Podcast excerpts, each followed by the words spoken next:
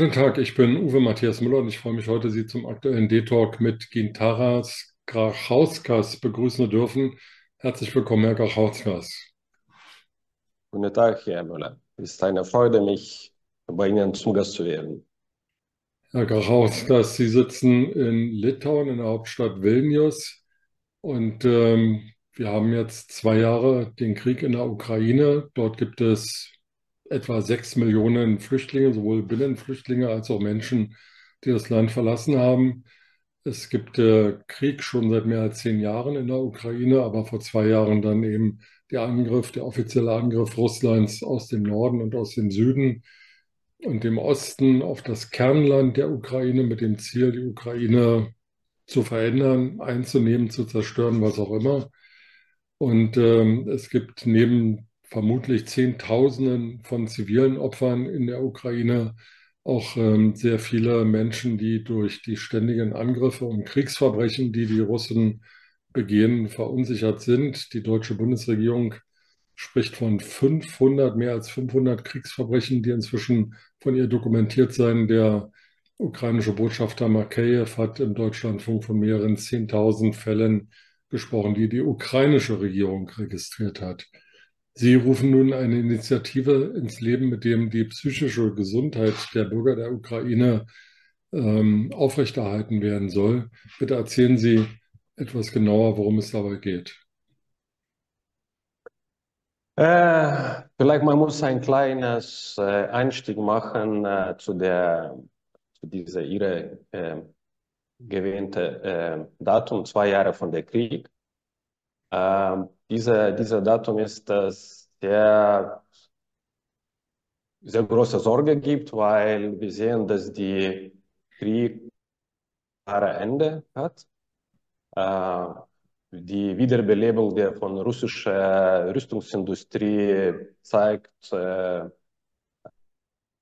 große äh, Erfolg, weil die Russen versuchen dieses Jahr, werden sie fähig, dieses Jahr zwei Millionen Artilleriegranaten zu produzieren. Zwei Millionen, die werden aus, äh, äh, aus äh, Nordkorea bekommen. Und wenn wir vergleichen, was die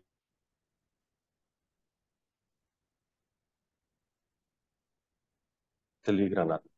Und zu jedem Schuss von Ukraine äh, von Artilleriegranate sind dann zehn Schüsse von russischer Artillerie möglich. Äh, die Russen werden dieses Jahr noch zusätzliche zu den 400.000 Soldaten, die auf der Front äh, auf der russischen Seite stehen, noch zusätzliche 400.000 rekrutieren können. Denn wir werden haben 100.000 von Soldaten in der Ukraine.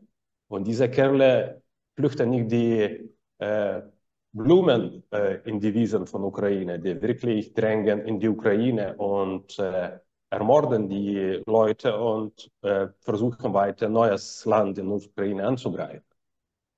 Ähm, es ist eine der Sorge, dass die russische Armee Stärke und Erhol hat und äh, wirklich die ganze Industrie, Wirtschaft, Gesellschaft auf die Schiene von Militärstaat äh, aufgestellt geschafft hat. Und das ist eine große Bedrohung. Zweite große Sorge ist, dass, dass die europäische äh, Verteidigungsfähigkeiten sind sehr schwach. Wie man sagt, eine äh, belgische General, Streitkräftegeneral Mike Thies, äh, die europäische Armee oder die Armee, äh, Armeen von europäischen Ländern sind, äh, haben großes Mangel an Munitionen und äh, ähm, an Finanzierung. Äh, und das ist äh, selbst klar, dass äh, die europäischen Truppen oder Militärtruppen könnten nur einige Wochen aushalten, einen direkten Konflikt mit Russen. Und danach, wie er sagt, bildhaftlich, Martis, äh, belgischer General, Generalleutnant, dass die europäischen Soldaten müssen nach zwei Wochen die Steine werfen.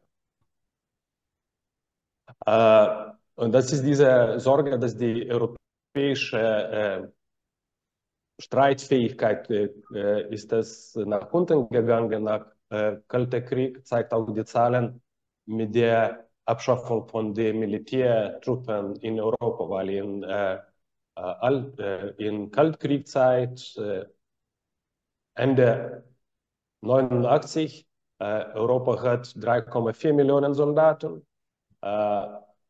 2022 Europa hat 1,3 Millionen Soldaten. Das ist zweieinhalb Mal nach unten gesunken.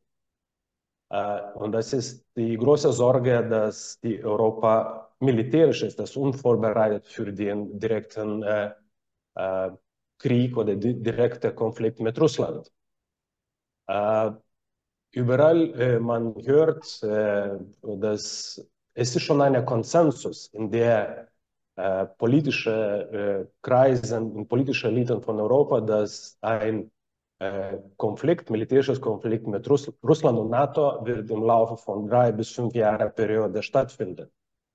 Äh, Trölsland, Polen, äh, äh, der Verteidigungsminister von Dänemark hat gesagt, das ist das schon klar. Wie gesagt, es ist ein Konsensus, dass im Laufe von drei bis fünf Jahren Russland wird die NATO-Klausel zur gegenseitigen Verteidigung äh, in Frage stellen.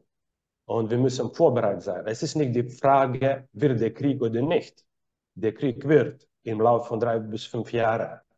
Obwohl, wenn ich äh, betrachte von der äh, unserer Seite, von Osteuropäer, das sind die äh, optimistische Zahlen oder Zeitspanne, weil in diese Kalkulationen, was die politische Kreise, äh, die militärische Kreise in Europa machen, ist es nicht einkalkuliert eine äh, Verlierung oder ja, äh, Unterdrückung von äh, Ukraine. Und wenn die Russen schaffen, und das wird passieren im Laufe von eineinhalb Jahren ein oder ein halbes Jahr, wenn die Ukraine nicht aushaltet die, und die Russen erobern Ukraine, die Ukraine werden rekrutiert in die russische Armee und die russische Armee bekommt noch zusätzliche 400.000 bis eine Million Ukraine, die werden auf, Russ äh, auf der Seite von Russen kämpfen. Und dann die Szenario könnte noch grausamer sein. Das wird nicht drei bis fünf Jahre, das wird im Laufe von zwei Jahren. Die Vorsage von Sonke Neitzel, einer der hervorragendsten militärischen Historiker Deutschlands, Deutschlands äh, ausgesagt, dass Europa ist es nicht bereit für einen Krieg mit einem aggressiven Russland und läuft eine Gefahr, in einem Konflikt weggespült zu werden, wie hat Napoleon gemacht mit Heilige Römischer Reich. Und er hat dieses Heilige Römische Reich demontiert. Und in diesem Sinne, ich meine, die Gefahr, was äh, besteht für Europa, Europa ausgepresst zu bekommen, ist es viel mehr, als man in Medien oder in Öffentlichkeit diskutiert.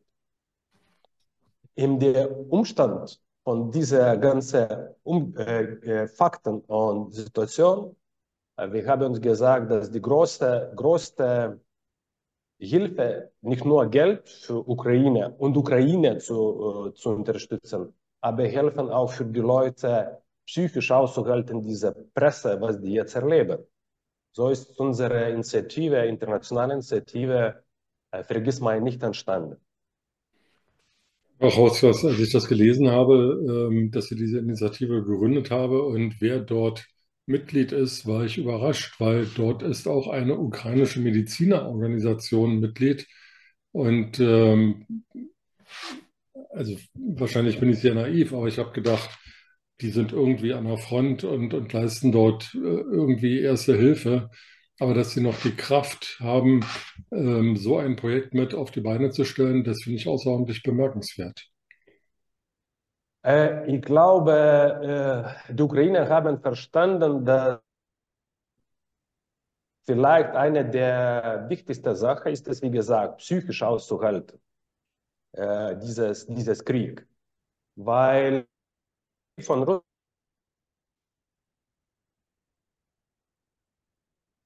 mongolische, tatarische Zeit von Goldene Order.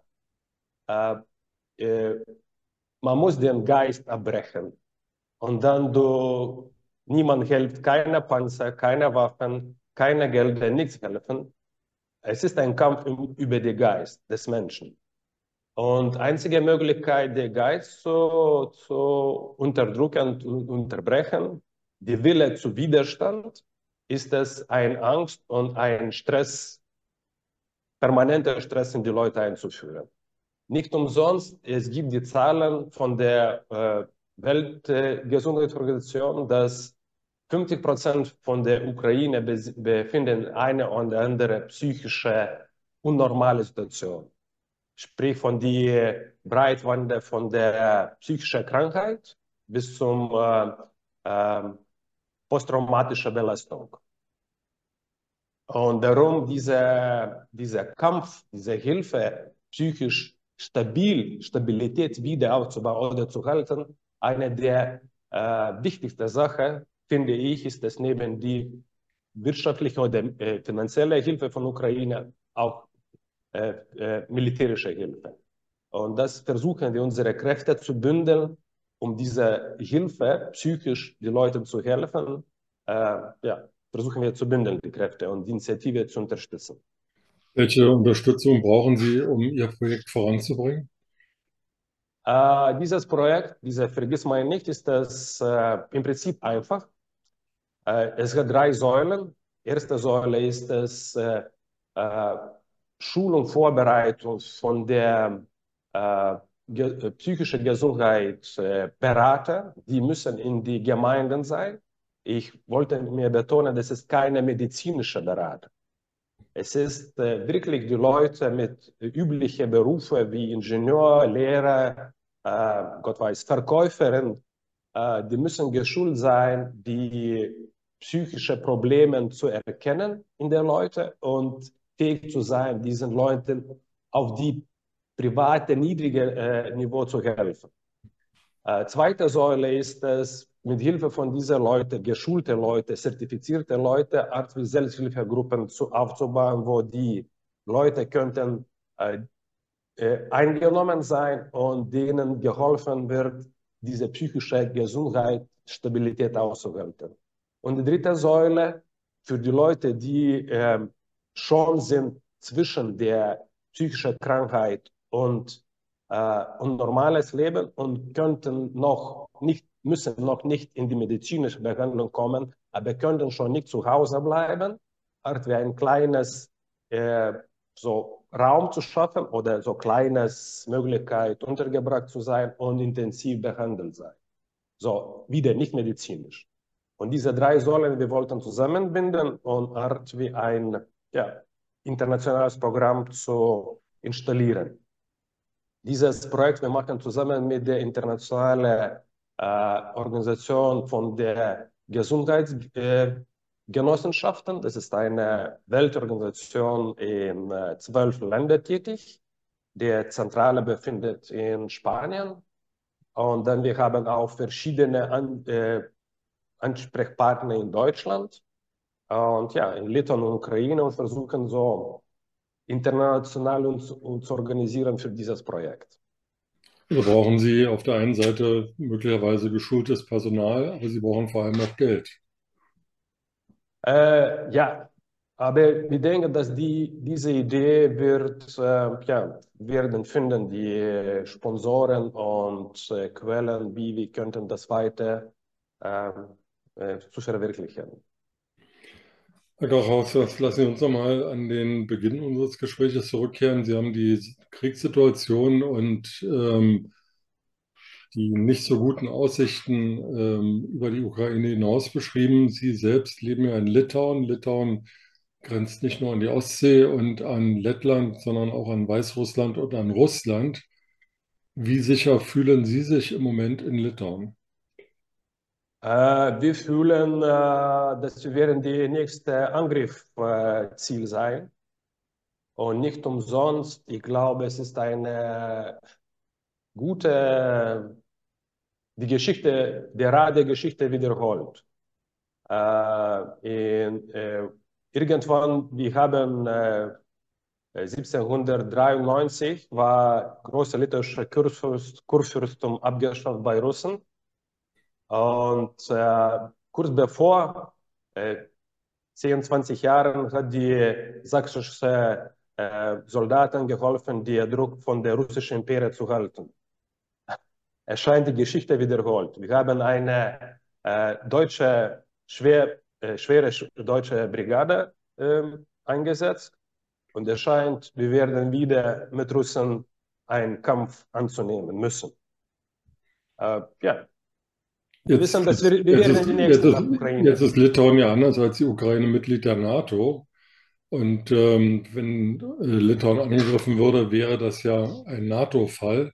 Äh, wir denken, dass besonders nach der jetzigen kalte Dusche in München äh, Konferenz dieses Jahres, wo es war kurz vor der Konferenz die Aussage ausgesagt, äh, sie müssen in Europa selbst kämpfen und äh, große Bedrohung, dass äh, Vereinigte äh, Staaten werden die NATO verlassen.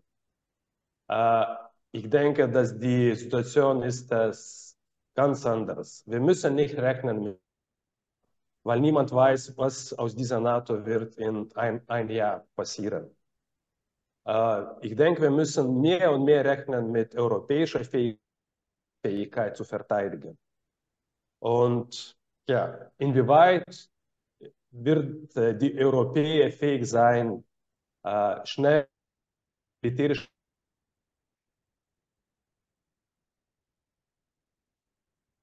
Heutzutage äh, nur wenige Länder in Europa könnten eine äh, streitfähige Brigade in Front zur Verfügung zu stellen.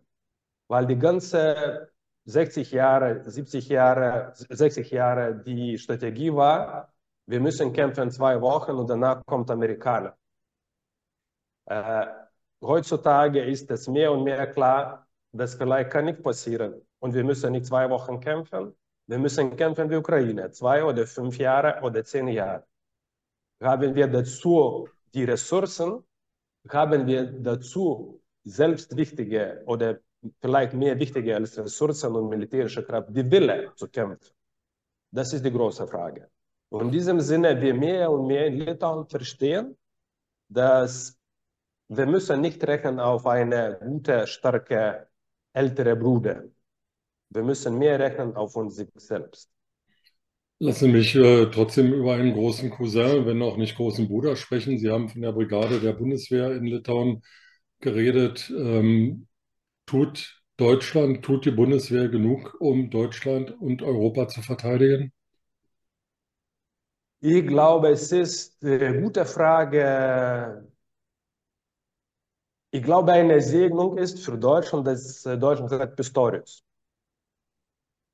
Ob es reicht, äh, ein, äh, so eine Persönlichkeit, die jetzt äh, auf sich ganz Sorgen, die die militärische Fähigkeit von Deutschland wieder aufzubauen und die Gesellschaft zu überzeugen, das muss man vorbereiten. Das ist kein Luxus, schon keine Zeit, keine sechs oder acht oder zehn Jahre oder 20 Jahre und stärker zu werden. Die haben keine Zeit. Ich muss, ich denke, die deutsche Gesellschaft, die deutsche Gesellschaft muss eigene Hausaufgabe machen in dieser schnell veränderten Welt. Und wie diese Hausaufgabe gemacht wird, ist es, äh, wir werden alle erleben.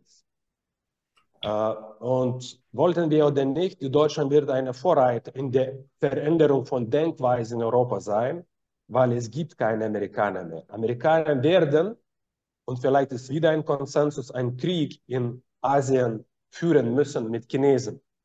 Und die äh, logistische Routen für Amerikaner werden über äh, Ozean liegen und werden sehr, äh, wie sagt man, äh, nicht verlässlich sein oder angreifbar. Äh, und die Amerikaner werden keine Kraft und keine äh, Glaubefähigkeit, Europa zu helfen. Und wir kommen in eine sehr volatiles und sehr unsicheres Zeit. Und für Deutschland ist das eine große Herausforderung. Und ich wünsche für Deutschland und für uns selbst dann großes Glück in dieser Zeit. Und Gottes Segen. Herr Holzkast, äh, mit diesen guten Wünschen und ich hoffe, die werden erhört, ähm, danke ich Ihnen für den heutigen D-Talk und dafür, dass Sie Forget Me Not vorgestellt haben. Wir werden das Dokument, das Sie dazu erstellt haben, bei uns in den News 24 veröffentlichen und ich wünsche Ihnen alles Gute. Bis bald. Dankeschön. Einen schönen Tag und schönen Wochenende.